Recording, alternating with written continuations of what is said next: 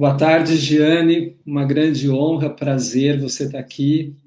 É uma médica, cardiologista, uma executiva, uma carreira fantástica, vai contar para gente.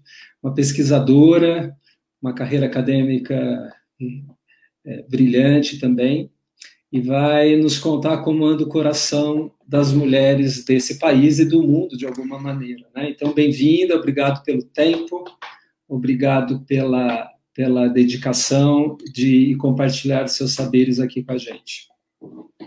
Boa tarde a todos, muito obrigada, Rubens. É realmente para mim um motivo de muito orgulho estar aqui, podendo falar um pouquinho, né, é, sobre é, a saúde cardiovascular das mulheres de uma maneira geral. E, obviamente, aqui a, a intenção é que a gente faça um bate-papo, né, Rubens?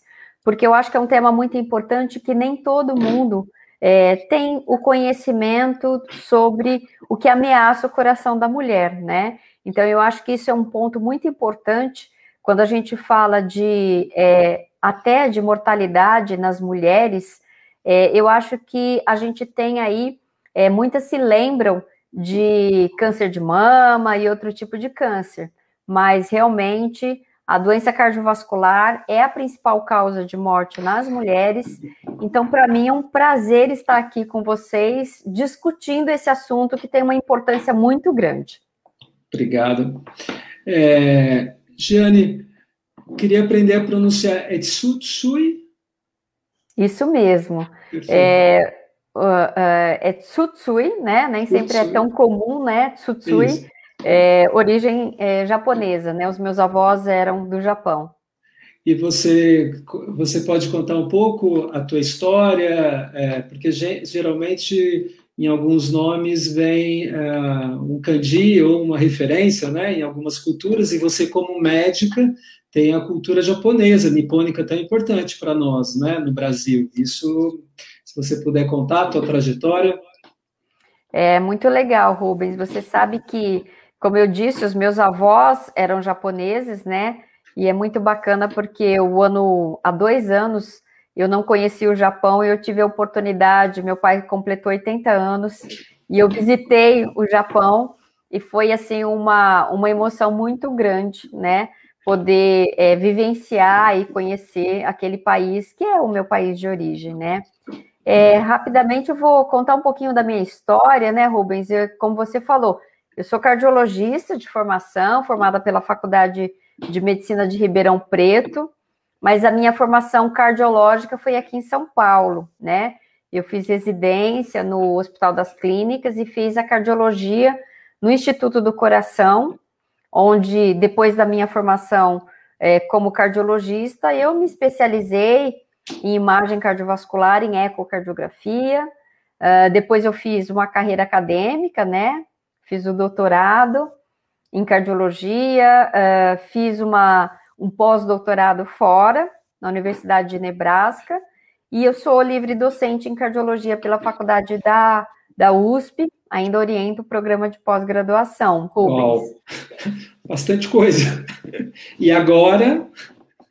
É, e, e, e, foi meio que em paralelo, né? Eu comecei no Fleury em 2001, fazendo exames, né, na área de ecocardiografia, mas eu migrei para uma área de gestão.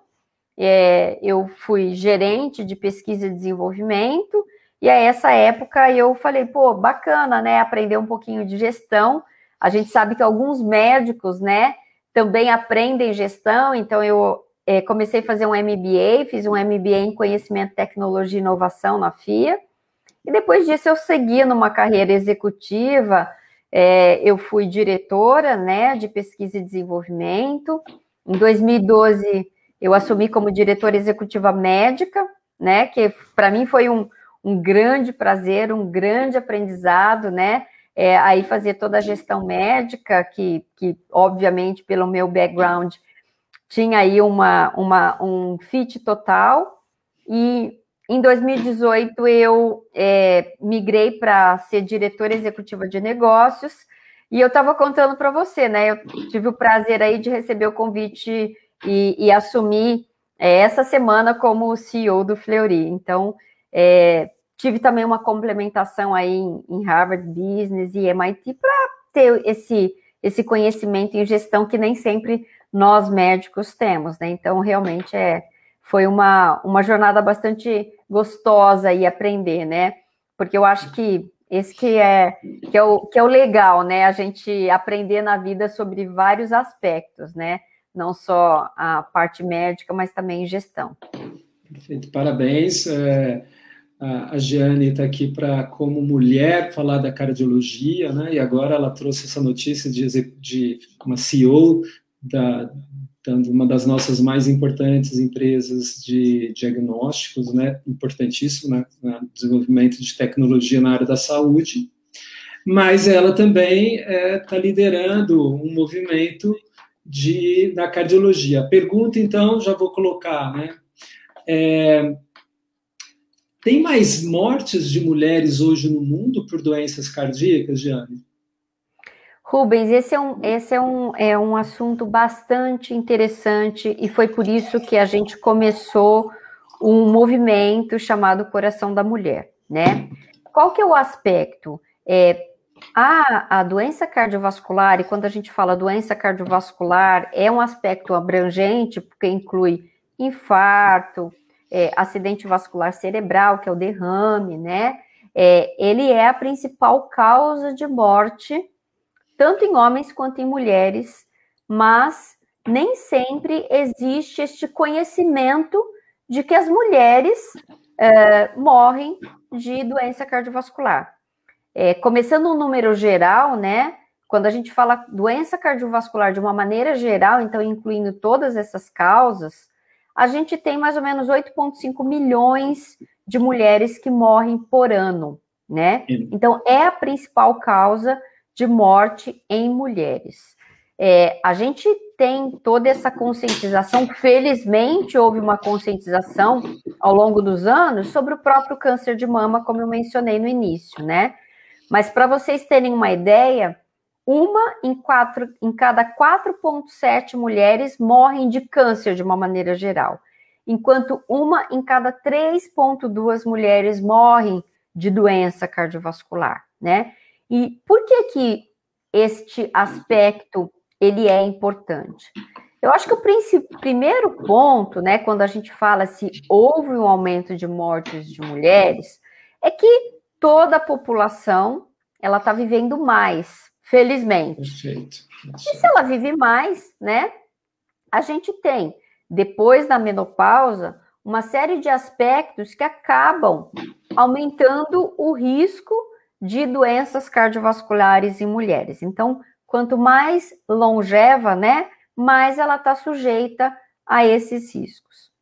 O segundo aspecto é que quando a gente compara é, estudos ou relatos de muitos anos atrás, por exemplo, 10 anos atrás, não se dava muito destaque para a doença cardiovascular em mulheres. E aí, Rubens, eu trago dois aspectos. O primeiro é que os estudos iniciais não incluíam muitas mulheres. Então, era mais em homens, né? Então, a gente tem um aspecto, é, o próprio aspecto social, né? De não ter uma atenção às mulheres. E aí eu faço o link com o próprio papel das mulheres na sociedade, né? Que hoje a gente discute muito um papel maior de protagonismo da mulher na sociedade de uma maneira geral, mas a gente tem que lembrar, né, é que essas mulheres não eram é, é, consideradas nos grandes estudos. Então, a partir do momento que a gente passou a ter as mulheres incluídas nos estudos, se viu que realmente as mulheres elas têm doença cardiovascular, elas têm aí uma questão de impacto né, na sua saúde de uma maneira geral. E, obviamente, eu acho que é por isso que a gente está aqui discutindo e lançou o movimento Coração da Mulher, Cuidar a Cada Batimento, exatamente para trazer esses aspectos. Jane, outro... pois não. Não, Quando você... pois não. É, vamos. Você falou uma coisa importante, porque é, é fantástico. Antigamente os estudos não eram claros se tinha população masculina, né? Hoje as cortes, né, os estudos são mais, inclui tudo, né, faixas etárias e, e sexo. Mas você acha também que as mulheres aguentam mais dores e sintomas, reclamavam mais essa questão que você trouxe embutida nessa tua fala lá atrás? Eu entendi que tinha uma questão cultural também. Elas não apareciam a morte por uma questão de que sofriam mais? Não sei se é isso a pergunta, né? Rubens, tem dois aspectos aí que eu queria abordar com você. O primeiro aspecto é que os próprios médicos, eles não tinham essa informação tão clara de que as mulheres têm doenças cardiovasculares, né?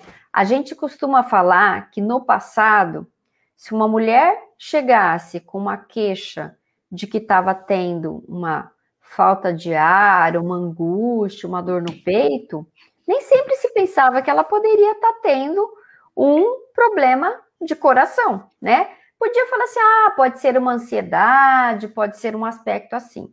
Então, em primeiro lugar, essa conscientização da própria comunidade médica na sua formação sobre a doença cardiovascular na mulher é importante.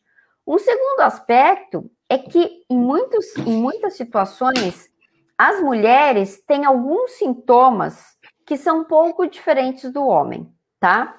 Então, a própria manifestação de uma doença isquêmica que a gente chama, o que, que é isso, isso, né?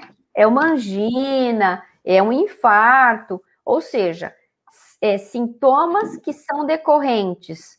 Quando você tem uma obstrução coronariana, as mulheres elas podem ter sintomas um pouco diferentes dos homens, tá? Então, tem os dois aspectos. Primeiro, nem sempre o próprio médico pensava que ela poderia estar tendo um infarto.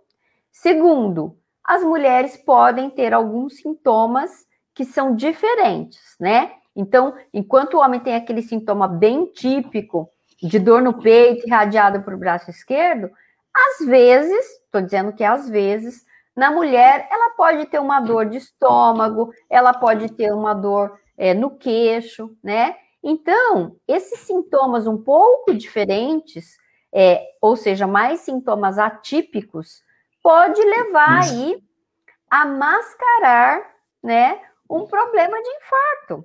E agora, com todo esse conhecimento que houve ao longo do tempo e toda essa conscientização, a gente vê que realmente a, a, o número de casos é muito maior.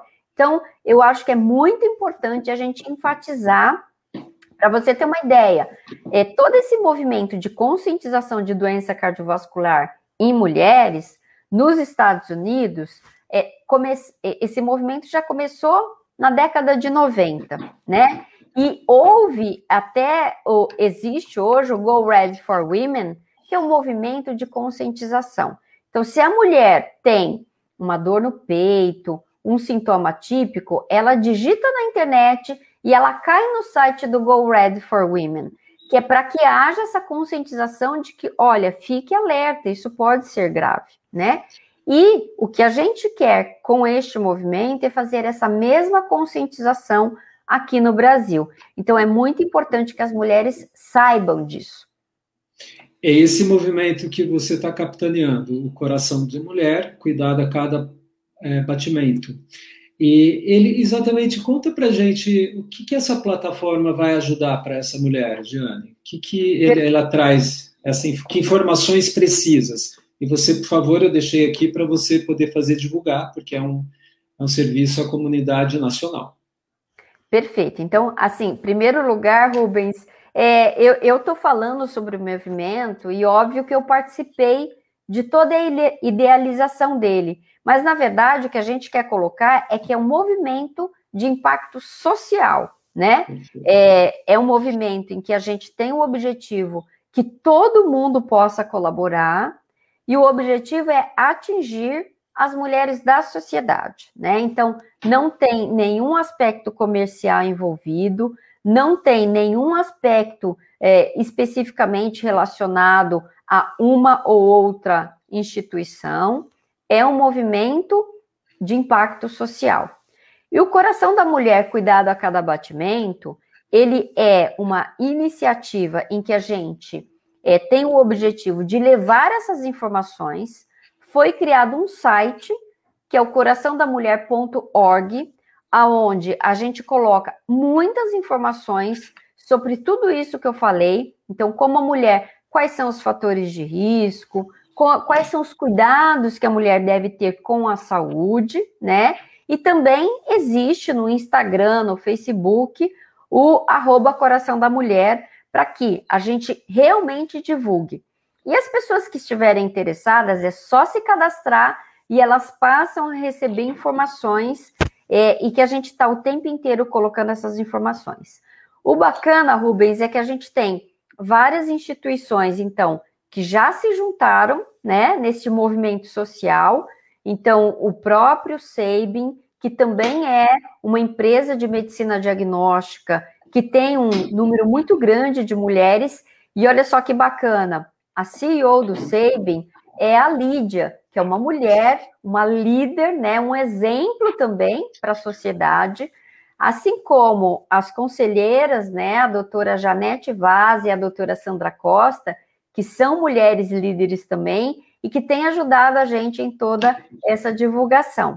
No Fleury, nós também temos mais de 80% da nossa população é formada de mulheres, né? Então, e a gente tem a doutora Paola Ismânio, que é uma grande cardiologista, que é uma referência em saúde cardiovascular da mulher e que tem, assim, não só a gente, mas com outras instituições.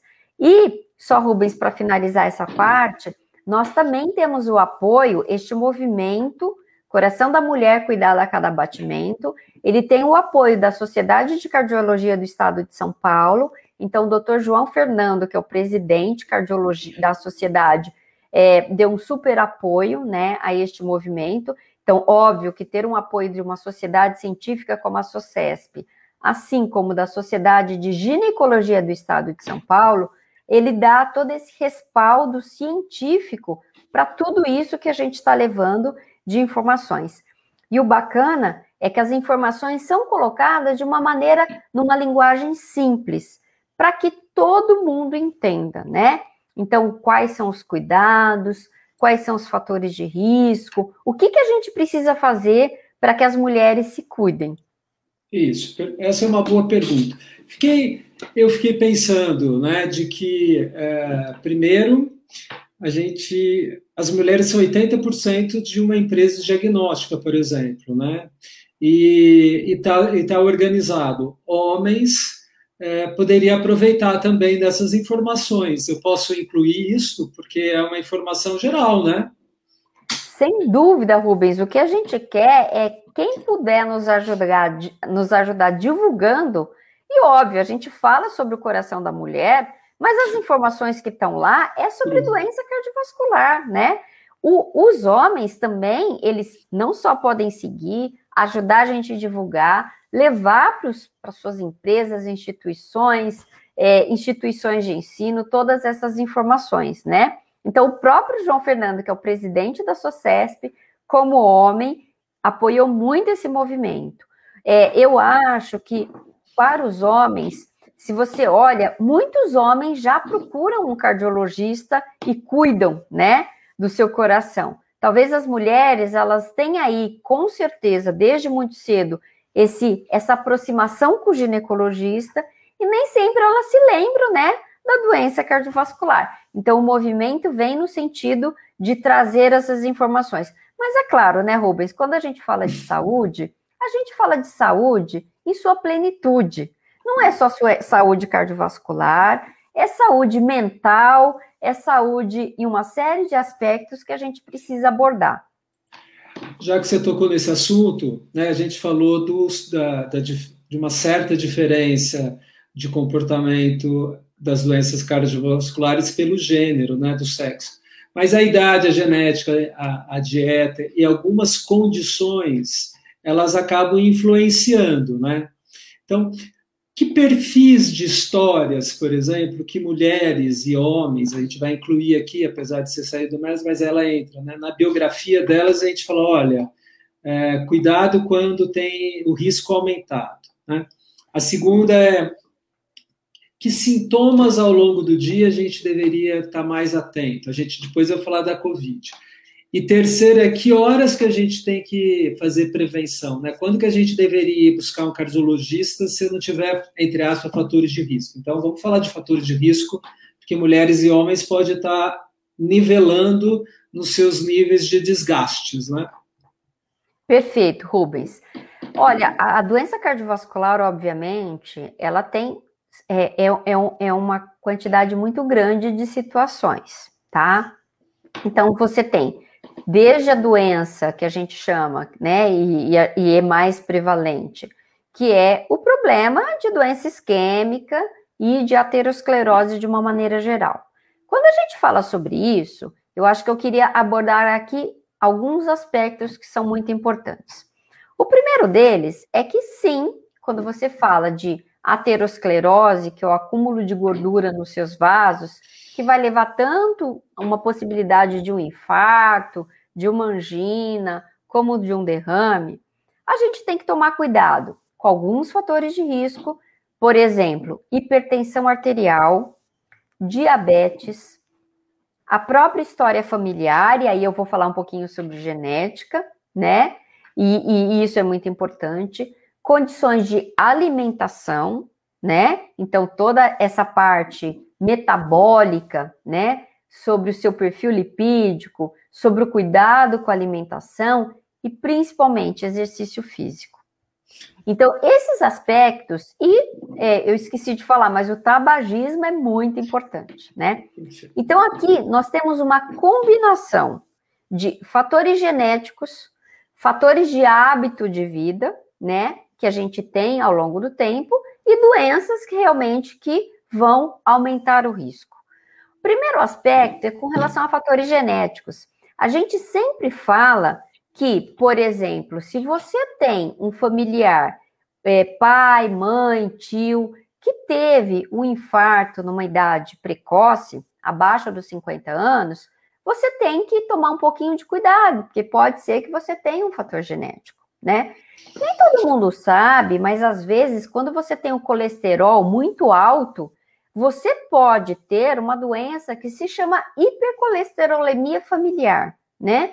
Que leva a um risco muito grande de você ter problemas de aterosclerose e ter doença cardiovascular numa fase precoce, né? Tem diferença entre uma, um sexo masculino e feminino, a hipercolesterolemia? O aumento do colesterol e, e, a, e a idade que ele surge, quando é familiar, ele tem diferença entre homens e mulheres?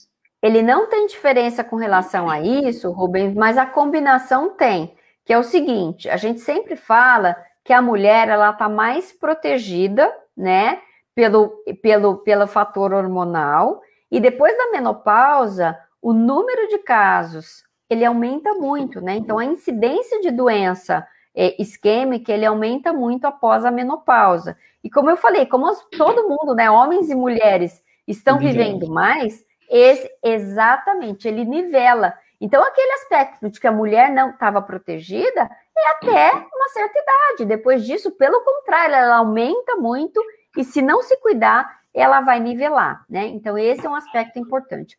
Agora, eu queria voltar na questão de hábito de vida, né? Que é muito importante a gente não ficar falando de doença, mas a gente falar de saúde.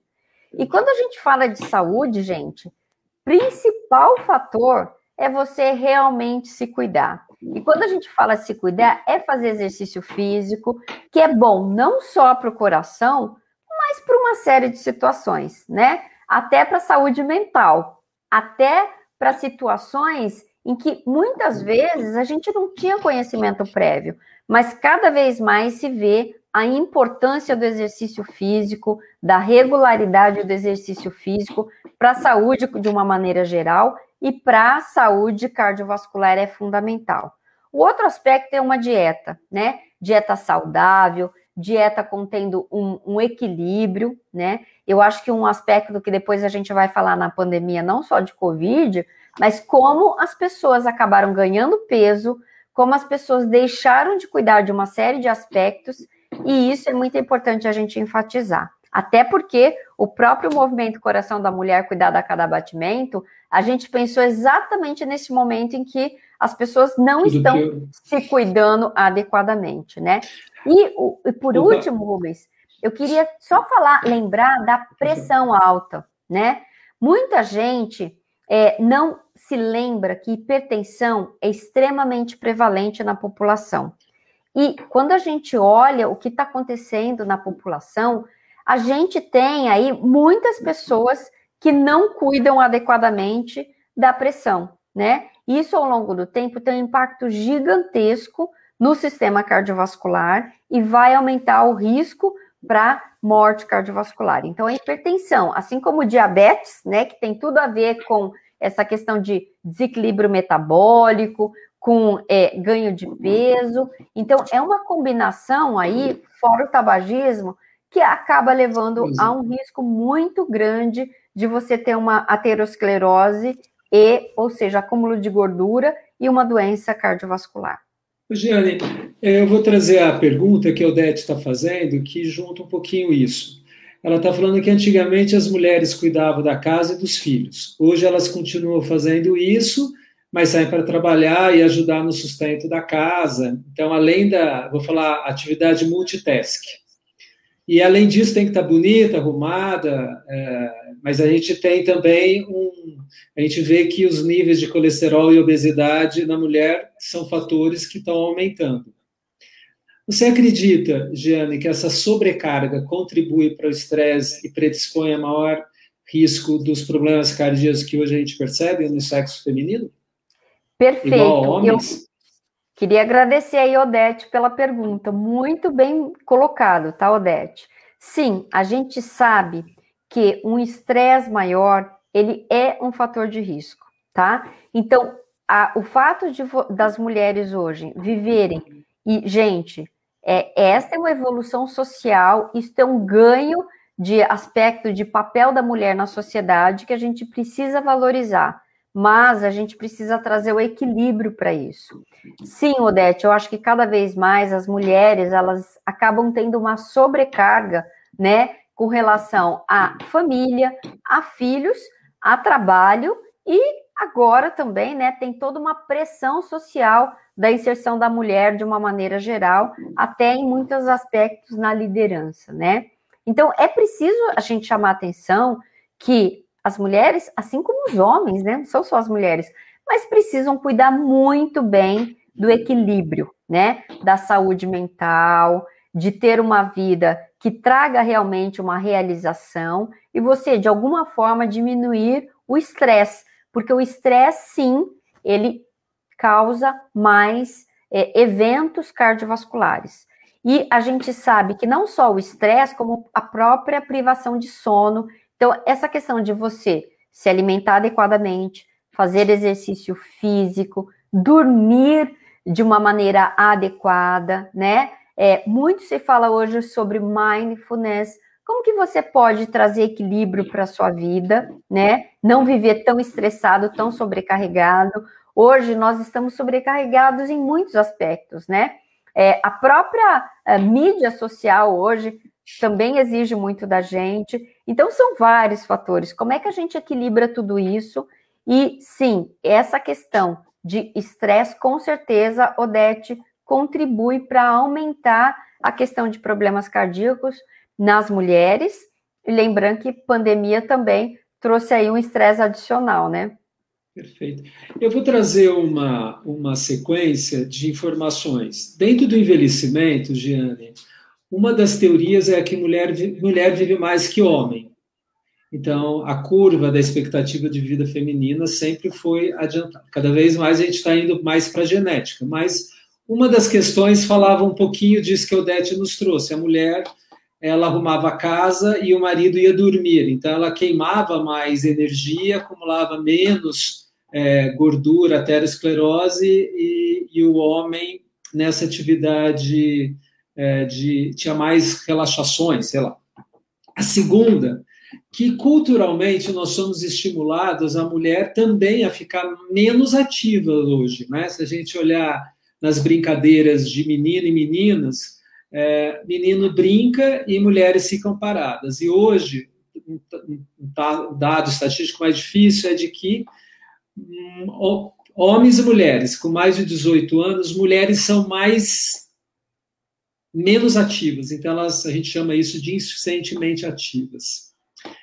Então, existe também uma mudança de, de aspecto de que mulheres brincavam de boneca e homens de futebol. Involuntariamente, parece que essa escolha poderia ter trazido é, piora no desfecho cardíaco da mulher. Como chega para você essa junção de informações?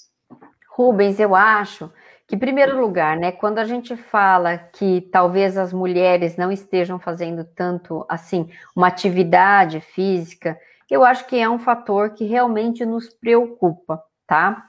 Por que, que eu estou falando isso? Porque muitas vezes é, as mulheres elas têm tantas outras atividades de preocupação, de educação dos filhos, de é, cuidar da casa, cuidar da família e o próprio trabalho, né? Se a gente olha o que aconteceu hoje, muitas mulheres estão ali nos escritórios, fazendo reuniões o dia inteiro e não fazem tanta atividade física, né? O homem vai lá para o futebol, enquanto a mulher tem que ficar se preocupando com toda a família. Então, assim, eu acho que o alerta aqui é que sim, é, e cada vez mais a gente está colocando, as mulheres precisam se conscientizar sobre a importância da atividade física, né? Então, é essa parte de você falar, eu preciso me exercitar, eu preciso reservar tempo para mim, né? Por quê? Porque muitas vezes as mulheres, então, com toda essa sobrecarga, ela está cuidando dos outros, né? E elas precisam se lembrar de cuidar da sua saúde, de reservar este tempo, né? E, e, eu acho que isso é fundamental. Então, eu me preocupo, e é por isso que a gente tem colocado dentro do movimento essa questão. Você tem que cuidar da sua saúde, né? Então, tem que parar, tem que fazer exercício, tem que cuidar da alimentação sua, não só da sua família, né? Porque às vezes ela fica ali como a guardiã disso tudo. Isso precisa ser colocado de uma forma muito clara. Precisa haver uma distribuição maior de atividades e, obviamente, a mulher conseguir ter tempo para se exercitar e para se cuidar. E nesse auxílio que a gente vê, é, muitas mulheres são chefes de família, né? No, na, no, com esse cadastramento que a gente teve, né? Você falou então dos hábitos saudáveis, de olhar o sono, de ter uma atividade física. Os recentes estudos mostram que 30 minutos é, de média intensidade já é suficiente para evitar o ganho de peso, inclusive. É, a condição. O que, que é, então, aquele hábito que hoje vai na concorrência do cardiologista, é danoso, assim, que a gente fala assim, Rubens, isso todo mundo se refestela, e é o tempo todo a gente falando para os nossos queridos pacientes, e mesmo para a gente, a gente se autodominar cuidado para não enfiar o pé na jaca, né? Cuidado que isso te leva, é gostoso, mas pode ser um problema. Quais são os hábitos que é, são danosos e que você entende que mais vulnerabilizam a nossa saúde, Jane?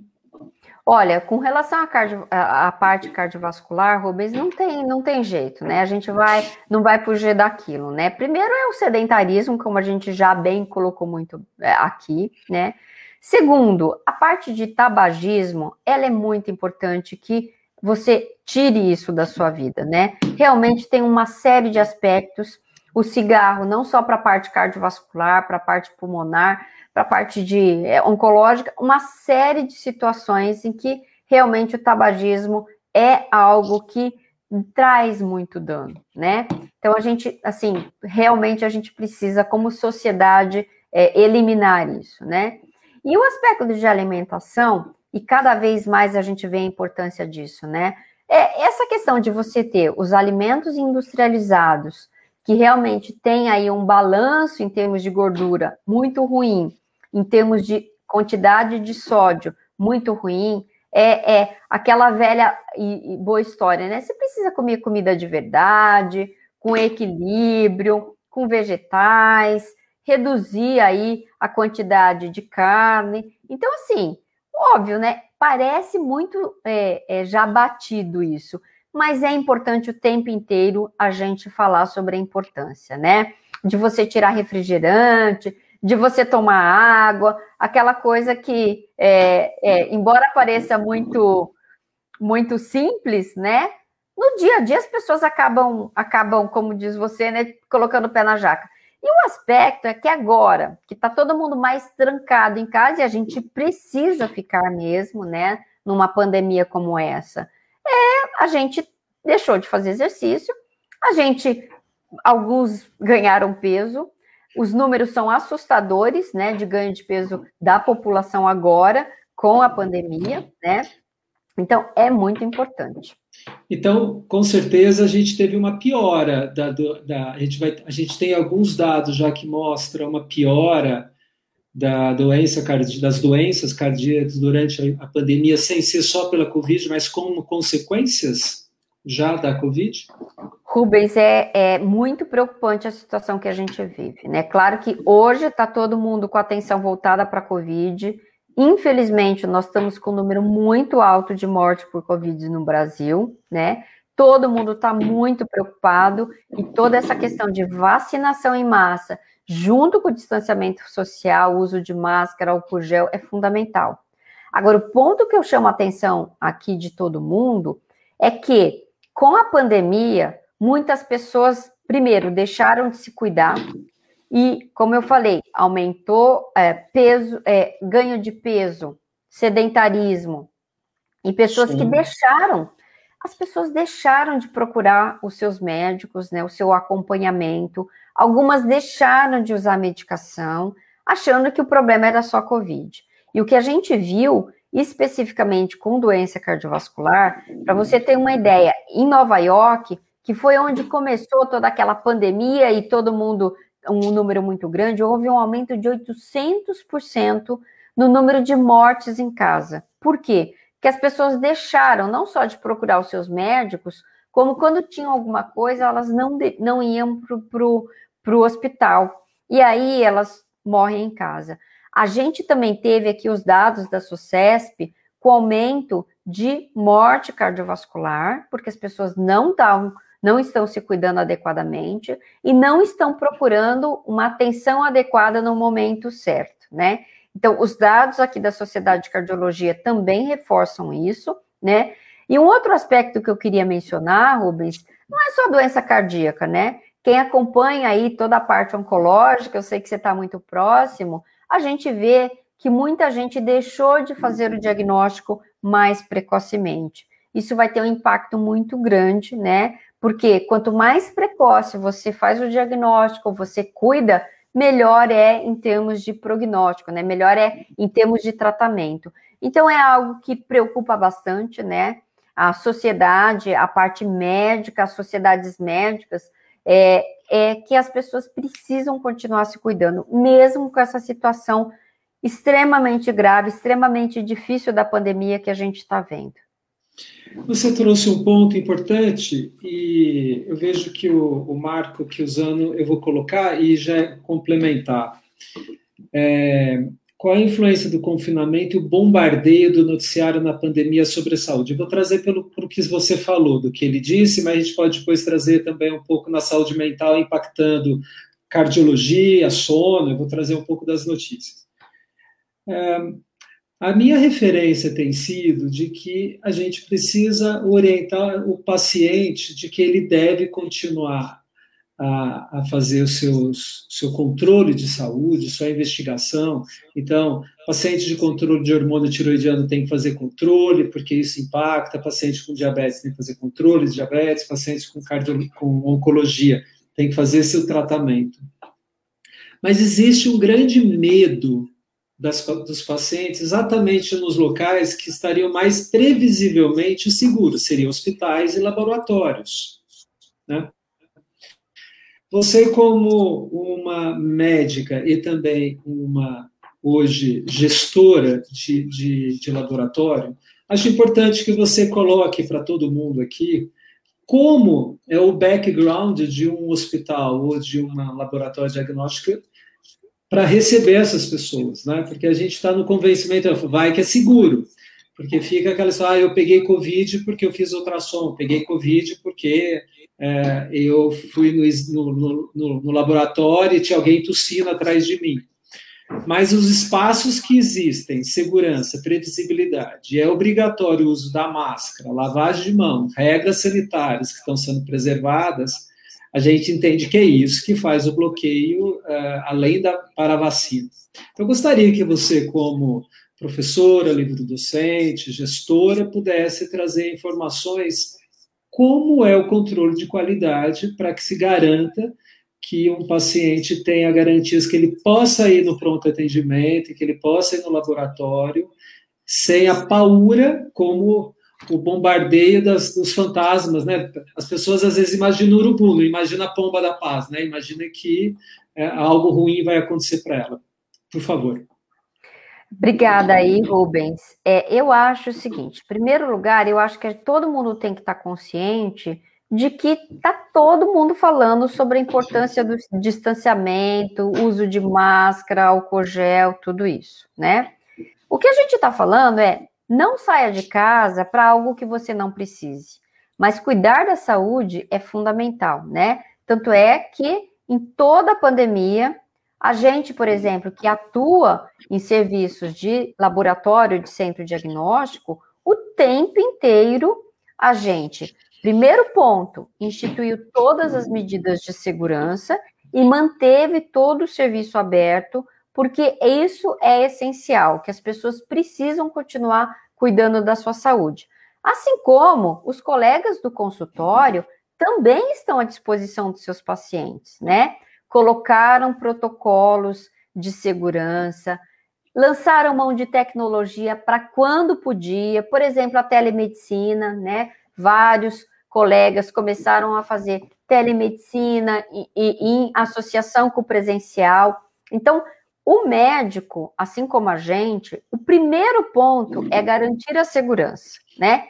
E o que, que a gente fala quando garante a segurança? Desde o início, né?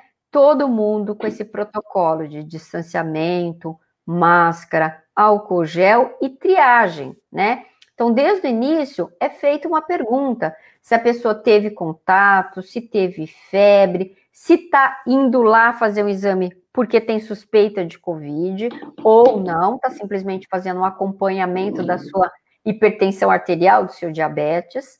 E a partir do momento que a pessoa diz eu estou com uma suspeita, eu vou fazer um exame de Covid, ou manifesta algum tipo de sintoma, ela entra num fluxo completamente separado, né? Por quê? Porque a gente precisa aí garantir que uma pessoa que está fazendo um exame de rotina não fique junto de uma pessoa que está com suspeita de Covid. Então, o tempo inteiro, em todos os lugares, nos laboratórios, nos hospitais, foram feitos fluxos para que você separe isso. É totalmente. É, é, a gente vai conseguir separar totalmente? Não, porque eventualmente tem uma pessoa que nem imagina que ela possa ter e ela está. E é por isso que o tempo inteiro ela tem que estar de máscara, o tempo inteiro tem que ter distanciamento, o tempo inteiro tem que ter a limpeza. Então, essa questão, ah, eu vou fazer um raio-x, será que não tem uma pessoa que de Covid que fez o raio-x? tempo inteiro é feito, a cada paciente é feita uma higienização. Então, mesmo um paciente que vai fazer, por exemplo, uma tomografia para ver a parte pulmonar, depois disso é feita uma terminal no equipamento para garantir que não haja contaminação.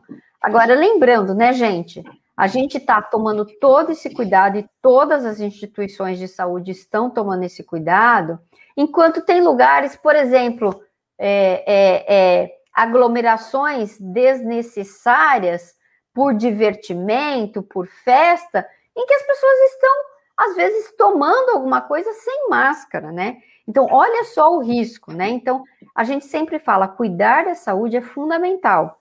E as instituições de saúde, a primeira coisa que fazem é montar esses fluxos de segurança. E o que a uhum. gente está falando é que tem vários lugares onde as pessoas estão fazendo festa, né? aí não dá, né? Isso aí uhum. realmente é algo inadmissível. Aproveitando, né, então, isso que você trouxe, que o Marco, né, o, o primeiro boa tarde ao Marco, fazia tempo que eu não via, e prazer revê-lo aqui, né? É um profissional fantástico. Acho que a gente tem uma, uma infodemia, né? Assim a, a OMS traduziu essa polarização que existe entre o que é fake e é, das notícias e como as pessoas absorvem informações, né? Entendo que é esse o momento que o Diálogos que Curam da BNPP, o Coração, é, o movimento de, da saúde da, da, do coração, que você está... Todo mundo, né? A gente está usando a telemedicina para fazer o apoio na divulgação de informações que curam e informações que podem curar. Eu acho que a influência do confinamento, ela respondeu já, aumento de peso, alteração do sono, e é, postergação que trouxe a mortes, inclusive, de desfechos clínicos que não estavam previstos para aquele momento. Nesse sentido, é, Giane, homens morrem mais que mulheres na pandemia. Entre os que sobrevivem as sequelas cardiológicas são semelhantes, porque agora a gente está já sabendo um pouco como conduzir melhor a despeito das cepas e as variantes trazendo os nossos desafios, mas eu, como médico, cada vez mais eu estou tendo que beber sobre sequelas agora nas informações, porque está vindo uh, aqueles pacientes que internaram 20, 21 dias, que foram entubados, eles vêm e algumas doenças desenvolvem. Então, neurológicas, fisiátricas é, e cardiológicas. E aí eu gostaria que se você pudesse tra trazer para as pessoas, já vi que tem gente que são é, sobreviventes de Covid na, na, na, no nosso público aqui, acho que isso vai ser importante. Legal, Rubens. Na verdade, a gente, eu acho que a gente está com a pandemia de Covid aprendendo ainda. Então, a gente não tem todas as informações. Como você colocou muito bem, a gente começou lá atrás tentando entender o evento agudo, né? Como que havia essa contaminação, o que, que a gente fazia. Houve um conhecimento e um aprendizado muito grande no tratamento aí das UTIs, da ventilação mecânica, de como que você acompanha, né? Todos os eventos trombóticos, tudo isso. Agora nós estamos na fase exatamente de aprender o que acontece depois, porque cada vez mais a gente tem o número de pessoas que já tiveram e, obviamente, né, gente, a grande parte da população vai ter o caso leve, que vai passar sem sequela. Mas a gente tem aqueles pacientes que agora estão voltando, né, é, depois de ter tido a Covid, com complicações pulmonares, com é, fraqueza generalizada, é. com alterações neurológicas e com alterações cardíacas, né? Nesse momento que a gente está vendo é que a, a essa é, é, a, a, a SARS-CoV-2 ela pode dar uma série de sequelas, né? Ela pode dar miocardite, né? Isso. Assim como outras infecções virais. Essa miocardite pode evoluir com insuficiência cardíaca, né? Então a gente tem uma série de outras situações que nesse momento não chama muito atenção a diferença entre homens e mulheres, né? Mas o que chama atenção é que a gente, como médico e como sociedade, a gente está aprendendo agora muitas dessas coisas, né? Claro que a partir do momento que você controla a pandemia, né? E a gente espera que essa vacinação venha, venha rápido, que a gente consiga controlar essa situação crítica aguda que a gente tenha, né? A gente também diminua todas essas complicações. Mas é fato que a gente tem agora um grande número de pacientes que estão vindo nos consultórios com todas essas complicações. A gente não tem as respostas para tudo, né? Porque as coisas estão acontecendo agora. Tem muita experiência mesmo dos médicos que estão acumulando essas informações agora, né? Então os estudos estão saindo, as sequelas são várias, né? É uma doença que realmente acomete uma série de órgãos, né? E é, é, é, eu só gostaria, Rubens, de lembrar um ponto, né? Que, por favor. Da pergunta anterior. Pois não. É, não, é, por favor, responde. Você quer que eu coloque a outra pergunta do, é do Marco, é isso? Isso, eu só gostaria de voltar na, na pergunta do Marco. A gente abordou uma série de questões, mas eu gostaria de lembrar que esse bombardeio do noticiário na pandemia ela realmente ele, ela está causando uma situação de ansiedade e muitas situações de piora de depressão, né? E eu acho que esse aspecto ele é fundamental. Como que a gente também, claro que, de novo, né? É, é importante que todo mundo esteja consciente da situação, mas também é importante que a gente, em algum momento, fale assim, desliga um pouco, né? Tenta equilibrar, porque eu tô vendo. Desliga um pessoas... pouco foi ótimo, viu? Porque assim, eu tô vendo as pessoas ficando muito ansiosas, né?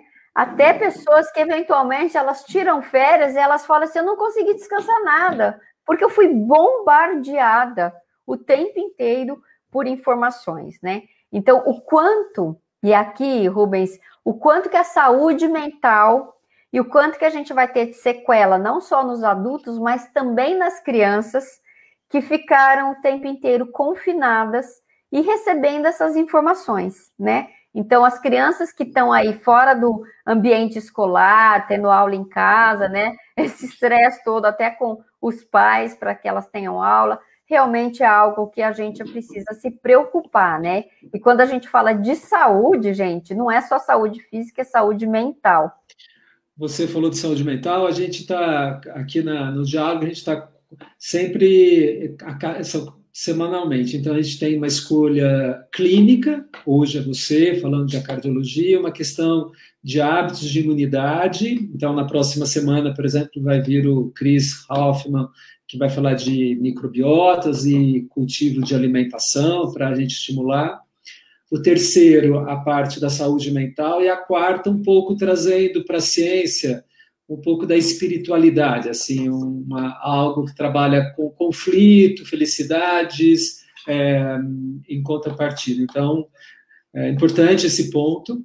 A gente tem essa notícia vindo da, das sociedades de farmácia pelo alto consumo, né, de, e necessário de uma blindagem farmacológica para aquelas pessoas que têm dificuldade de dormir ou transtorno de humor. Hoje, o que a gente mais observa na saúde mental, mais do que a ansiedade, é a instabilidade do humor, as pessoas alteram.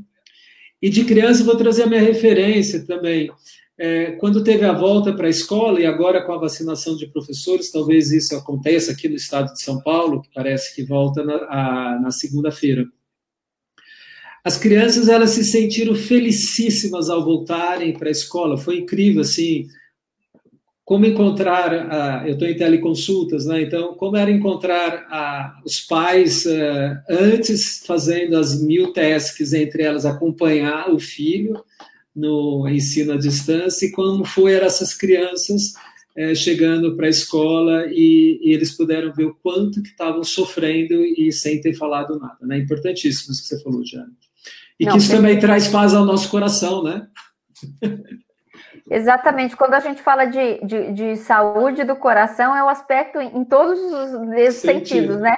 E esse aspecto de você se sentir assim é, realizado, da sua satisfação, é a vida é isso, né? É um equilíbrio. Então é muito importante mesmo.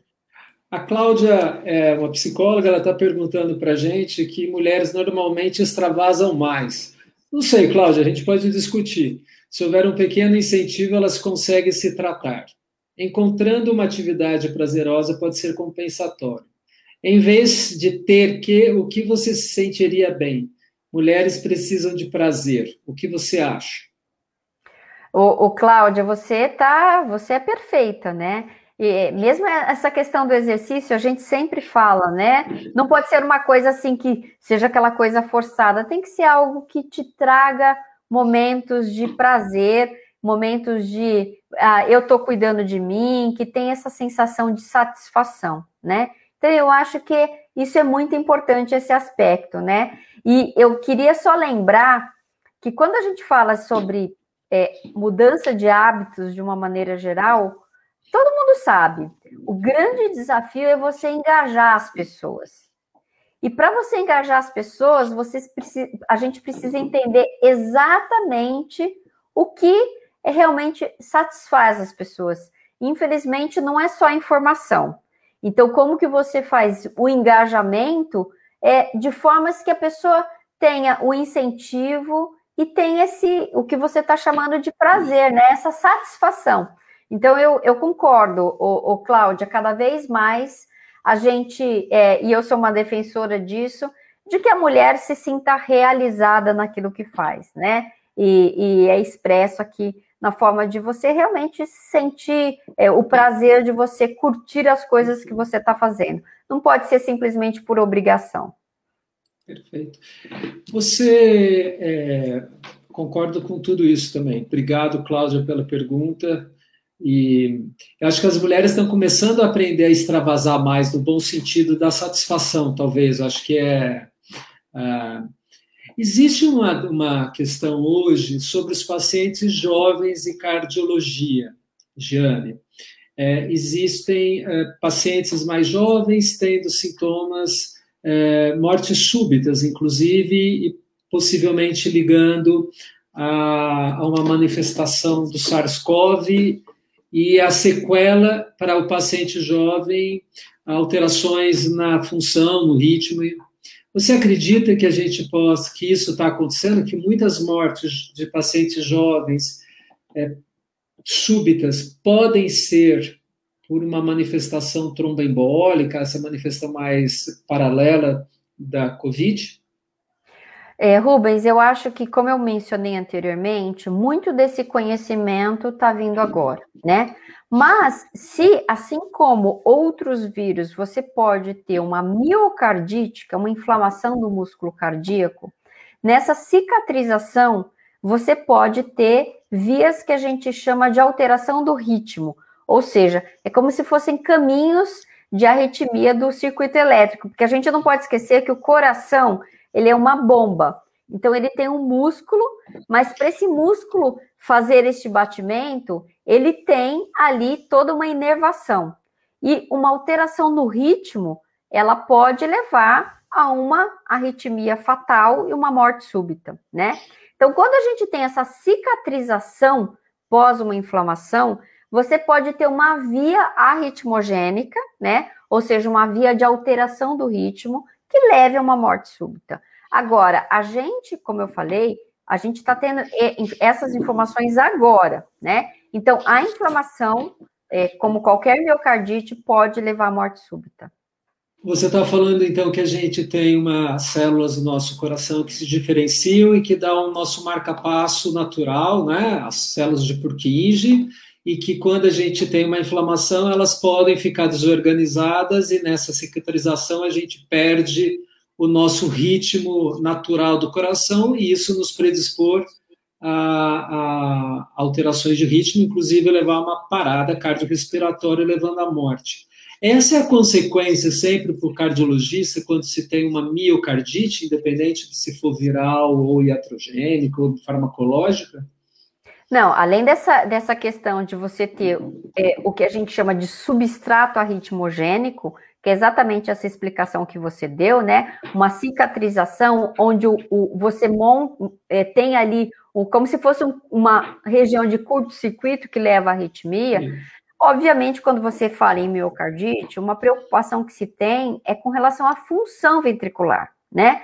Por quê? Porque quando você tem uma inflamação do coração, que a gente chama de miocardite, que pode ser consequência de uma infecção viral, é, você tem tanto aqueles casos que você recupera completamente a função de músculo após o episódio agudo, como você pode ter como sequela uma disfunção ventricular, né? Então, você tem um episódio de miocardite e na evolução você permanece com o coração dilatado, com uma função de bomba que é prejudicada, né? E aí esse paciente pode evoluir com sintomas de insuficiência cardíaca, né? Então, tanto é que, independente de ser SARS-CoV-2, uma das causas de insuficiência cardíaca é realmente o que a gente chama de cardiomiopatia, às vezes a gente não sabe, não consegue identificar a causa, porque às vezes foi uma infecção viral que o indivíduo teve e não fez o diagnóstico na hora e evolui com uma insuficiência cardíaca, né?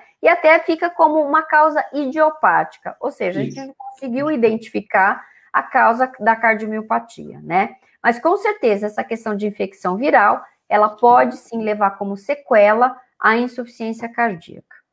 Por isso que nesses trabalhos que têm vindo de acompanhar cada porque geralmente é no terceiro para o sexto mês que vem as sequelas da Covid, a orientação de exame, principalmente para o controle do ritmo cardíaco. Então, dentro dos exames, seria não exatamente só uma ausculta, porque às vezes em teleconsulta é mais difícil, mas qual seria o exame na sua uh, performance como cardiologista que você entende que é, pode bloquear ou fazer o diagnóstico mais completo dessas, dessa evolução um pouco mais iatrogênica, nesse caso de um processo inflamatório persistente? Claro, né? A gente tem uma série de exames que vão fazer toda essa avaliação, né? O próprio ecocardiograma, que é o ultrassom do coração, ele te permite avaliar a anatomia, ou seja, se o, se o coração, se o ventrículo está com dilatação, se existe, como que está a função ventricular, né? E na presença de alterações, a gente vai fazer uma sofisticação dessa avaliação. Por exemplo, você pode chegar até a fazer uma ressonância cardíaca que avalia não só toda a parte de função ventricular, mas ela consegue detectar essa fibrose que é muito característica em casos de miocardite, sequela de miocardite, e na SARS-CoV-2 ele consegue fazer toda essa avaliação. Com relação ao ritmo, o básico é o eletrocardiograma, mas você pode fazer toda a avaliação, por exemplo, com o holter, que você fica fazendo o registro do traçado eletrocardiográfico durante 24 horas, até você chegar até a fazer, a, a depender da situação, até um estudo eletrofisiológico para você ver se você tem alguma situação de, de reentrada, de recorrência.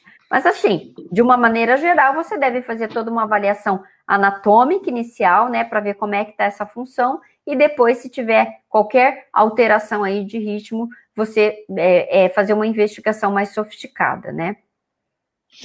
É, eu vou postar uma, uma pergunta que está vindo grande, mas você, é, eu fiz essa pergunta porque, é, de uma maneira de ressonância, é, de ressonância cardíaca ao ultrassom cardíaco, a despeito das nossas diferenças sociais e de SUS e de padrão privado ou de seguro de saúde, nós temos condições de fazer esse diagnóstico de alguma maneira, correto? Correto.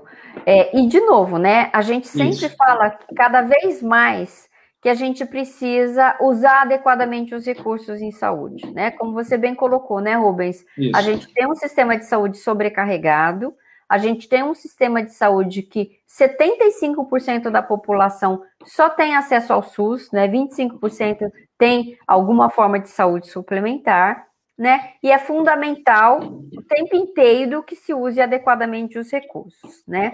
Agora, quando você tem uma situação em que você já tem uma alteração cardíaca, você depende da pergunta que o médico está fazendo. Se for, eu quero ver a avaliação da função ventricular, um ecocardiograma, que é um ultrassom do coração, que tem uma disponibilidade muito grande, porque é um, é um, é exame rápido, simples, é um equipamento mais barato, ele vai te responder. Agora, a depender da pergunta, do questionamento, da investigação do médico, se ele tiver que fazer, por exemplo, essa pergunta que você trouxe, né? Tem fibrose, tem substrato arritmogênico? Isso o ecocardiograma não consegue avaliar. E aí ele vai precisar fazer uma ressonância cardíaca em que ele avalia, né, por gadolínio, uma série de situações, a questão de fibrose. Então, não é para fazer ressonância em todo mundo, né? É para fazer, depende da pergunta, mas a depender precisa fazer, e aí a gente tem que dar o, o acesso. O problema de acesso no Brasil é muito é, grave, né? Como a gente falou, o sistema de saúde ele está sobrecarregado agora, tá todo mundo falando muito em UTI. Neste momento, a gente precisa de UTI. Mas é muito importante a gente lembrar que a maior parte dos casos eh, de Covid, eles são casos mais simples, né? Como que a gente usa todo esse suporte que foi montado na área de saúde para atenção primária, para cuidado primário, para telemedicina, como foi falado aqui, né, Rubens? Porque muitas vezes o, o, o, o paciente ele não tem condições de saber todo esse aspecto, né? Então ele precisa de um suporte, uma orientação adequada. Muitas vezes, um caso, por exemplo, com telemedicina, ele ali, diante do médico, ele vai poder relatar o sintoma e o médico vai falar: fique tranquilo, tá tudo bem, ou não, né? Procure um serviço de saúde. Como foi falado aqui, neste momento em que está todo mundo com medo de ir para o hospital, você precisa saber quando você vai para o hospital. Não é porque você tem medo de hospital que você vai deixar de ir quando a coisa é grave, precisa ir, né? E também não é porque você tem uma coisa leve que neste momento você pode ir. A gente tem um dado antes da pandemia que mais ou menos 80% das pessoas que procuravam o pronto atendimento, o pronto socorro, não precisavam estar lá, né? Então a gente precisa sempre ter essa questão da adequação. Quando é uma coisa simples, resolve em casa, com telemedicina, quando é uma coisa grave, vai para o hospital. O grande problema é que o paciente muitas vezes não consegue fazer esse discernimento. E aí, o recurso de telemedicina é, é algo que veio no contexto da pandemia, mas realmente ajuda muito, porque aí você vai conseguir dar esse suporte, né? A gente lançou também um serviço de telemedicina, agora a gente já está fazendo em torno de 3 mil consultas por dia, né? Uma coisa que a gente nem tinha telemedicina antes. E o mais bacana é que com isso você consegue é, é atingir o Brasil inteiro, né? Então, realmente é muito importante que a gente, neste momento, use tudo aquilo que é possível né, para é, melhorar a saúde, ajudar as pessoas, salvar vidas. Perfeito, Jane. Fazer uma só. É, a gente acredita que a informação cura. Importante que não advoca-se, a gente trabalhe com inclusão, que é isso que você trouxe, que as pessoas que estiveram adoecidas, que acho que vai ser a Vera lá, eu já vou postar enquanto você vai lendo bastante coisa, e a, a, o que é um bem-estar não nos ameaça, mas sintomas em que a gente percebe que tem um mal-estar, como a Cláudia colocou aqui, algo que nos chama, que nos tira a, a, a saúde, tem que, ser, tem que ser continuado. Então, o paciente que esteve adoentado gravemente já mostrava que alguma coisa acontecia antes e ele tem que seguir, e é esse paciente que não pode sumir dos ambulatórios, dos seus serviços. E para quem está bem, por favor, continue poupando a sua energia. É uma boa hora para a gente não ficar doente realmente, né? É, a gente tem que poupar. E a Vera, ela é a nossa conhecida também, é uma enfermeira na, na cidade de Recife. Importante, ela é uma senior e ela teve Covid e teve sequelas pulmonares e cardíacas, teve taquicardia. Eu vou ler, mas você depois vai fazer a análise, tá bom? Você quer ler também? Você prefere ler, é, Giane? Por favor, então, pode. Taquicardia, derrame no pericárdio, acho que isso fica para você. E edema no ventrículo, como você já falou, mas você... e cansaço físico. Então, aqui tem um quadro clínico bom. Não é uma consulta que a gente vai fazer, mas a gente vai se basear nisso para estimular as pessoas a terem melhores informações e engajarem nos seus tratamentos. É difícil encontrar profissionais de saúde para o cuidado integral. São muito especialistas para dar conta do cuidado durante e após a Covid. Há os encaminhamentos, no entanto, fica a cara do paciente indivíduo coordenar tudo. Ficou pesado. Imagine para pessoas que não são da, da, da área da saúde. Acho que tem uma, uma narrativa e um desabafo. Vou deixar para você. Vera, muito obrigada por você ter compartilhado a sua situação pessoal, né? Aqui, obviamente, a gente está num fórum discutindo saúde. É, primeiro, queria de novo reforçar aqui, você como enfermeira, né? Uma profissional de saúde, realmente te dar os parabéns, porque eu acho que todos os profissionais de saúde estão aí nessa luta, né? Diária desde o começo. E você pessoalmente aí é, teve é, Covid, né? E você coloca aqui, eu acho que é, a situação que você coloca ajuda outras pessoas. Do ponto de vista do teu caso clínico especificamente, aí eu queria separar aqui a nossa conversa, né? Tem uma situação do caso clínico seu, que é exatamente isso que a gente está falando, né? Que quem teve Covid, depois de sair da fase aguda, pode ter essas sequelas pulmonares e cardíacas, como você colocou, né? Derrame pericárdico é quando você. O pericárdio é uma membrana que envolve o coração, né? e ela tem um pouquinho de líquido, porque lembra, o coração ele fica batendo. Então esse líquido permite que esse batimento seja feito de uma maneira mais tranquila dentro do tórax, né? Então o pericárdio envolve o coração, tem um pouquinho de líquido para permitir que isso é como se fosse um lubrificante para esse batimento. O que acontece é quando você tem esse processo de inflamação, você pode aumentar o líquido no pericárdio. Isso que se chama derrame pericárdico, tá? Então, é aumento do líquido que fica nesta membrana. E o edema é isso que a gente falou, né? Eventualmente, o, a infecção, a inflamação pode levar a essa dilatação, esse cansaço que você está falando. Então, do ponto de vista de saúde, Vera, esse aspecto que você traz de que, na verdade, fica é, um monte de especialista e o paciente tentando coordenar tudo isso e, e, você coloca de uma maneira brilhante. Você já é uma profissional de saúde, imagine quem não é, né?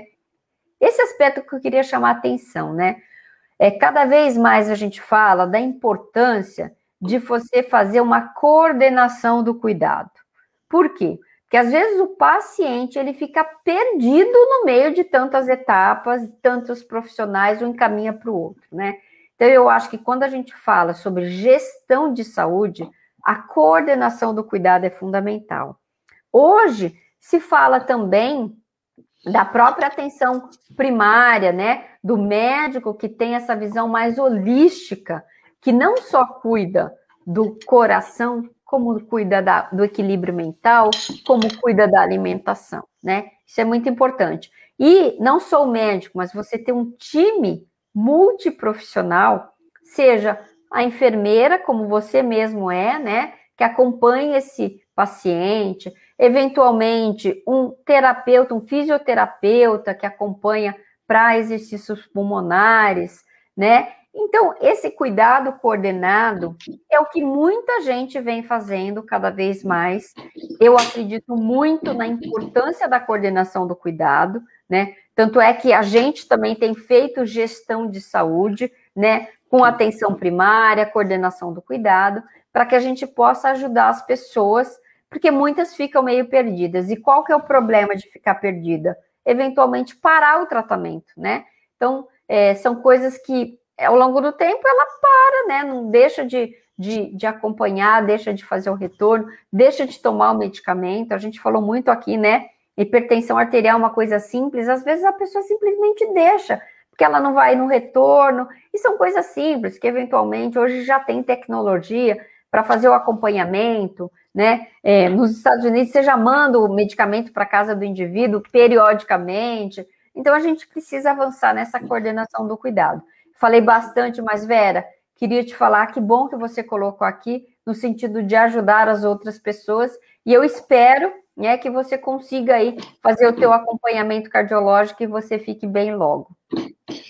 É importante isso que você trouxe, vou trazer a tua palavra aqui, gestão de saúde, coordenação de cuidados, é, é algo, é uma ferramenta individual também, né, de que a gente é, a Vera traz essa questão um pouco da, do pós-Covid e do paciente um pouco parecido com o oncológico, que tem multi, multi é, trans, né, disciplinar também. E tem uma, só que em algumas questões tem previsibilidades, né? Eu acho que a Vera tá, você já trouxe isso, esse é meu minha, meu ânimo para você, Vera, né? É, tem, é um conhecimento que você está trazendo para o mundo e também construindo junto. Então, o profissional tem que ter um pouco mais de paciência dos dois lados. O importante é que tenha o diagnóstico. Com o diagnóstico já fica mais claro para você poder fazer uma sequência. Então, você é uma brasileira que está tendo condição de fazer um bom diagnóstico, e isso traz também alento para nós, educadores na área da saúde, porque está inclusa no sistema de saúde. Muitos, às vezes, podem não estar, né? Então, é, e é isso que a gente trabalha aqui também, né? Que a gente dissemine informações que criam alertas para as pessoas irem buscar ajuda, porque temos profissionais em todas as áreas de saúde, portas abertas para. Não é fácil, mas existem é, essa condição. Você trouxe, Jane, uma questão e aí de, de, de medicação. Aí eu não tenho jeito, eu tenho que fazer essa pergunta para você. A cloroquina e a azitromicina, tão prescrita, orientada, é uma posição da, da, da, Associação Brasileira de Medicina Personalizada de Precisão, acompanhando tudo que é científico. Nós somos contra a medicação preventiva, não contra a medicação. A gente sabe que isso é contra a ciência, então essa posição também nos engajou desde janeiro, dentro do Janeiro Branco de Saúde Mental, de levar informações que pudessem trazer cura. Então, o nosso hashtag aqui é informações curam, além do diálogos que curam.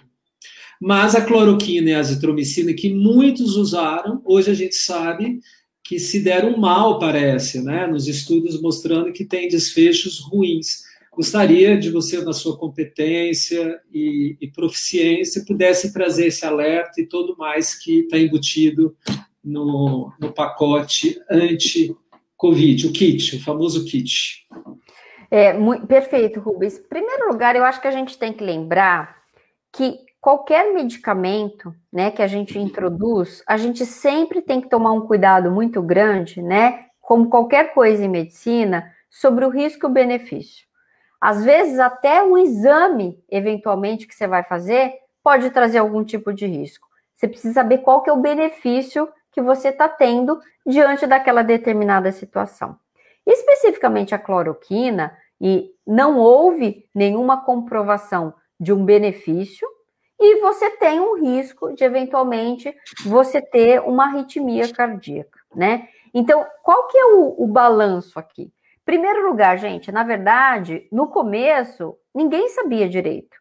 É uma, era uma doença nova, né? Começaram a surgir relatos e alguns, alguns, alguns profissionais, assim, alguns pacientes utilizaram, né? E como eu falei, como qualquer doença nova, ao longo do tempo, a gente vai tendo, conseguindo reunir evidências.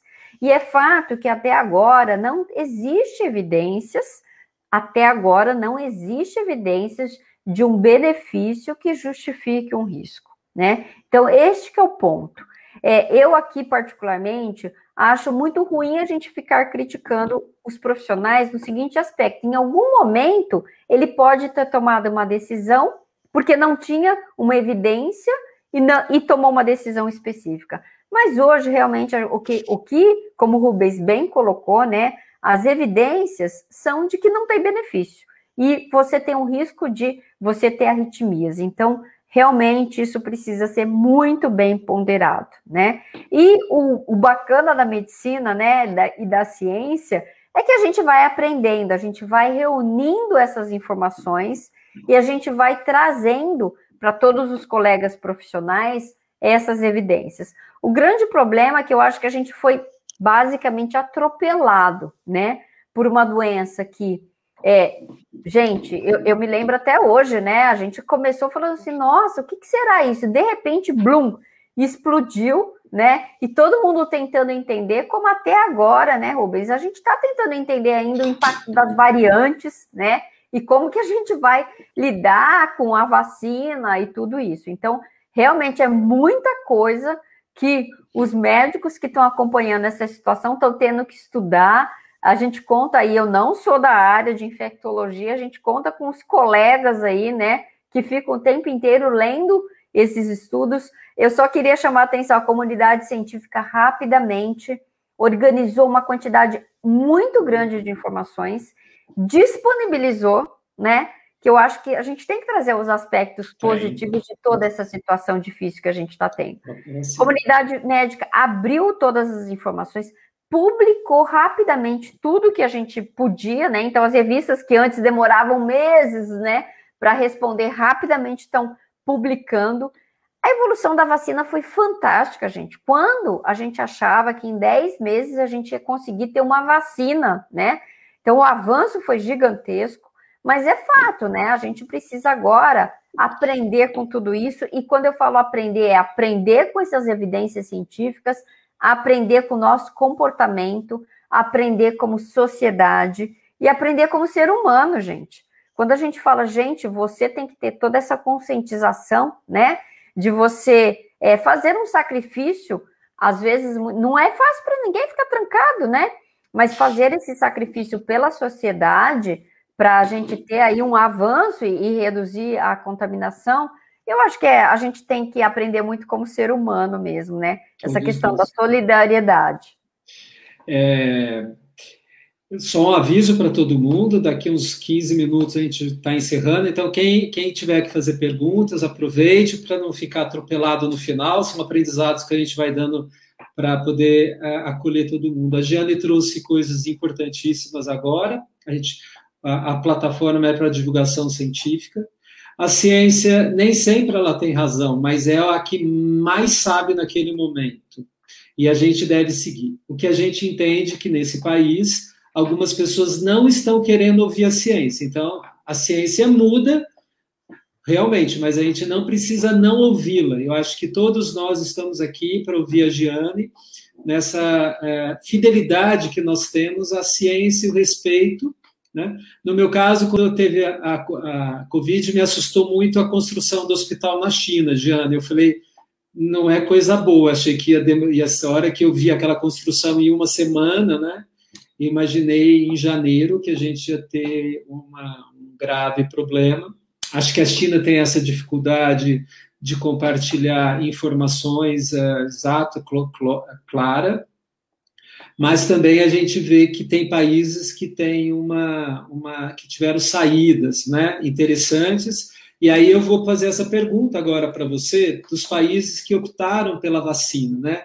Se a gente está na construção e a ciência foi muito magnânima, altruísta e solidária, também os nossos cientistas do mundo todo e a indústria farmacêutica correram e fizeram vacinas e agora mudam destinos de nações e de economias, possivelmente, e principalmente de vidas. Aquelas que têm vacinas estão caindo, é, exemplo, Israel e Reino Unido, e outras, que é o caso do Brasil, um pouco México e agora Índia, mais China.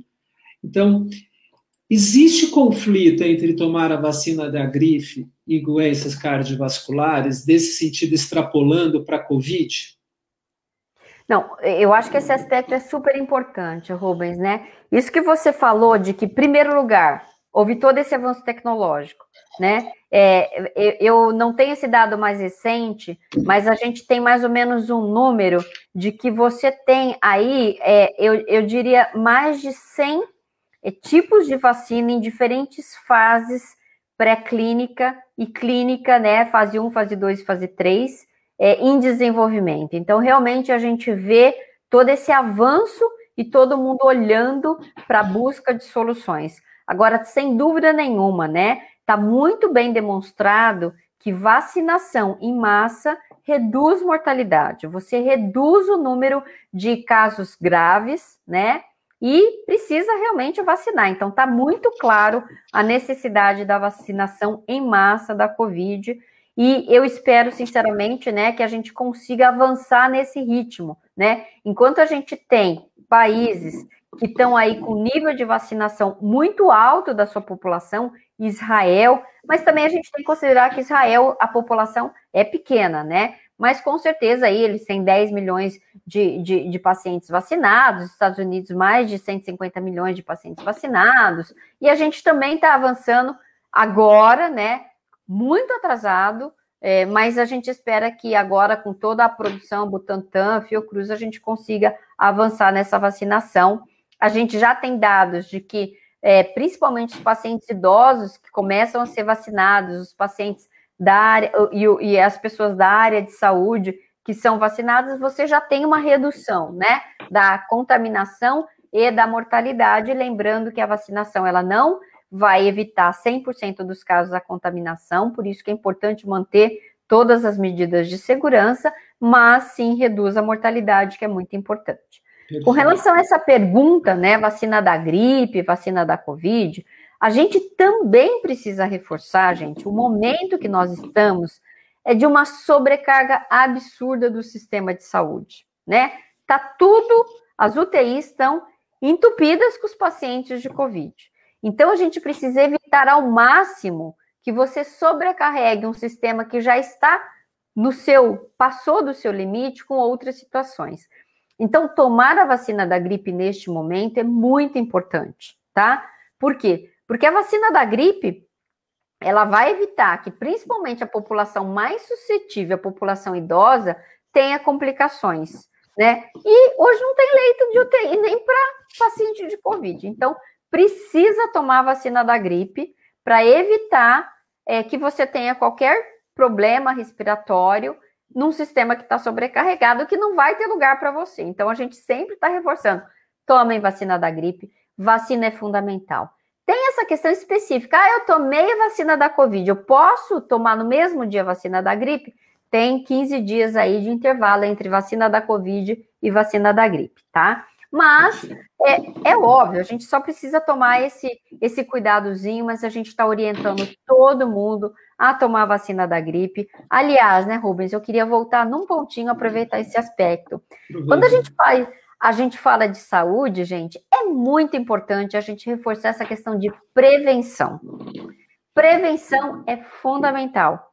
E quando você fala de medicina preventiva, né, a promoção da saúde, tá lá, né, logo de cara, vacina.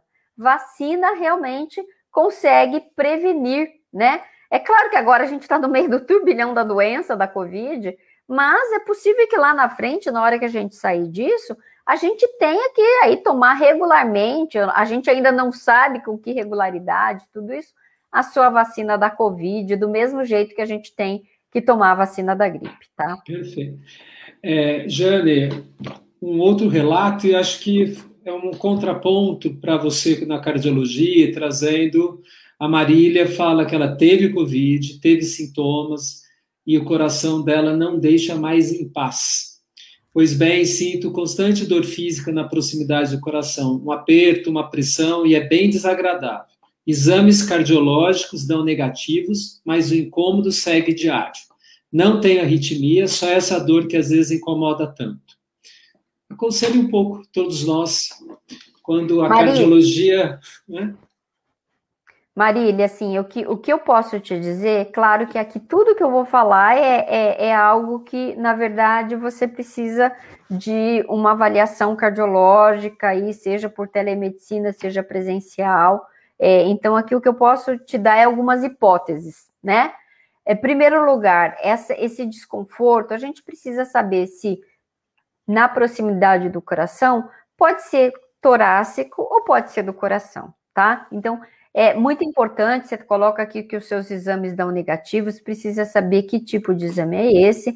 A gente tem que lembrar que dor próximo do coração pode ser uma dor cardíaca, mas pode ser uma dor, por exemplo, em pleura, pode ser uma dor torácica, então precisa de uma avaliação mais detalhada, né? A gente sabe que alguns pacientes que têm COVID não só pode ter um pouco de dor muscular, uma fraqueza muscular, tá? Então, realmente precisa que você faça uma avaliação um pouco mais cuidadosa, tá? Para que é, a gente veja o que, que é essa causa de dor. Porque às vezes, Marília, não é nada relacionado a isso que a gente falou, né? De aperto, de infarto, pode não ser nada disso. Pode ser o que a gente chama de dor pleural ou dor pericárdica, tá? Então precisa é, realmente avaliar, é, ver como que estão esses seus exames, tá? É, eu coloquei agora no comments uh, o, o link da, do coração de mulher, cuidado a cada batimento. Então, o site coraçãodamulher.org e no Instagram o Coração da Mulher para as pessoas engajarem. Então vai ficar registrado no feed de notícias quem olhar o nosso nosso encontro e no teu site a gente está encaminhando para o final é, no teu site, no site do Coração da Mulher traz algumas informações em que chama muita atenção. É, por exemplo, 20%, 20 dos óbitos de mulheres acontecem por problemas cardíacos. E 45% das mulheres acima de 20 anos têm alguma forma de doenças cardiovasculares. Às vezes a gente fala da saúde da mulher, mas a gente que tem um, um mindset de mulheres maduras, né, acima de 40, como risco cardiológico, mas as, a gente está vendo que jovens também têm adoecido e, e, trazendo desfechos, e talvez a Covid vai nos trazer mais informações por que alguns jovens adoeceram e outros não, entre tantas questões da imunidade. Então, para as mulheres jovens que frequentam pouco as informações, né, geralmente é uma faixa da vida que a gente extravasa, os jovens, né, tudo podemos, imaginando que nós também tivemos os nossos 20 anos, mas nem passava pela cabeça que é o problema cardiológico. Imaginando, então, nessa geração, e ainda mais você que vem dentro de uma geração de imigrantes, de que fizeram histórias de, de transoceânico, né, e esse lugar que você está hoje, gostaria que você trouxesse sua mensagem para todos nós, da saúde e que pudesse chamar a atenção para o coração do ponto de vista físico das doenças físicas, mas isso que você trouxe também com muita empatia, o valor que está no coração de cada um de nós, né? As emoções, por, por, por, por que, o que, que nos bate o nosso coração, né? Nossas palpitações boas. Obrigada, Rubens. Eu acho que quando a gente pensou nesse movimento Coração da Mulher, né, como eu falei, toda a conscientização desses dados, né, que a gente fala sobre a, a, os números impressionam e nem todo mundo conhece, que realmente é muito frequente. Claro que quando a gente fala doença cardiovascular, uma hipertensão é uma doença cardiovascular, né, porque acomete todos os vasos e a depender vai ter repercussão cardíaca, né? Então, realmente é, é muito abrangente, né? Isso. Mas o ponto que eu queria chamar a atenção aqui, né, pensando é, em todo esse trabalho que vocês estão fazendo, aliás, parabéns, Rubens e toda a equipe, né? Eu acho que é, é realmente fantástico isso que vocês estão fazendo, de levar a informação, de trazer este debate que é tão importante, né? Nos diferentes tópicos aí, né, de medicina personalizada e de precisão. Queria te dar os parabéns aqui. Fico muito feliz, né, além de toda a trajetória e conhecer a tua vida profissional, saber que vocês fazem esse movimento tão grande de levar essas informações. Mas o aspecto que eu queria trazer aqui do coração, esse aspecto até simbólico, né? Do coração sendo o centro de emoções, né? Então, do coração simbolizando não só a doença física, né? É, que é tudo isso que a gente falou, olha, realmente tem infarto, tem hipertensão, tem aterosclerose, tem miocardite, tem arritmia, mas o coração como centro emotivo, né? E que muitas vezes a gente não fala sobre isso. Então, quando a gente fala cuidado a cada batimento, é esse cuidado que a gente tem que ter, a, a, a, é essa, esse, essa simbologia da vida, de você estar tá com o coração pulsando o tempo inteiro, né? De você trazer essas emoções, como a gente falou nesse momento tão, tão difíceis, né? Mas é, é esse é, a emoção e a plenitude da mulher em cada coisa, né? Na família, na vida profissional, na satisfação. Então, assim, que todo mundo tenha o cuidado a cada segundo. A gente, eu acho que nesse momento, está vendo a fragilidade da nossa vida.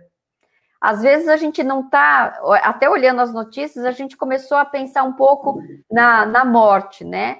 Então, que a gente cuide a cada segundo, a cada batimento das coisas que a gente ama, né? Então, eu acho que o, o coração da mulher, cuidado a cada batimento, ele vem como algo de conscientização de doença cardiovascular, mas o cuidado realmente de uma maneira abrangente, né, para as mulheres e para os homens também, né, que tenham aí a cada batimento, a cada segundo, este cuidado. Perfeito. Jane, eu quero agradecer a sua presença, vou despedir com as suas palavras e pelo seu tempo, compartilhar saberes, né? Estamos todos aqui porque somos apaixonados pelo que fazemos nosso coração palpita e pulsa pelo conhecimento e levar, que você tenha uma brilhante trajetória, né? continue fazendo diferença. Obrigado a todos que estiveram aqui, as pessoas que eu não vi faz tempo, grandes profissionais uh, e pessoas que vieram pela Giane, que vocês possam divulgar, que tenham um domingo feliz, fiquem em casa e cuidemos do coração físico e da alma. Obrigada a todos. Tchau. Tchau, obrigada.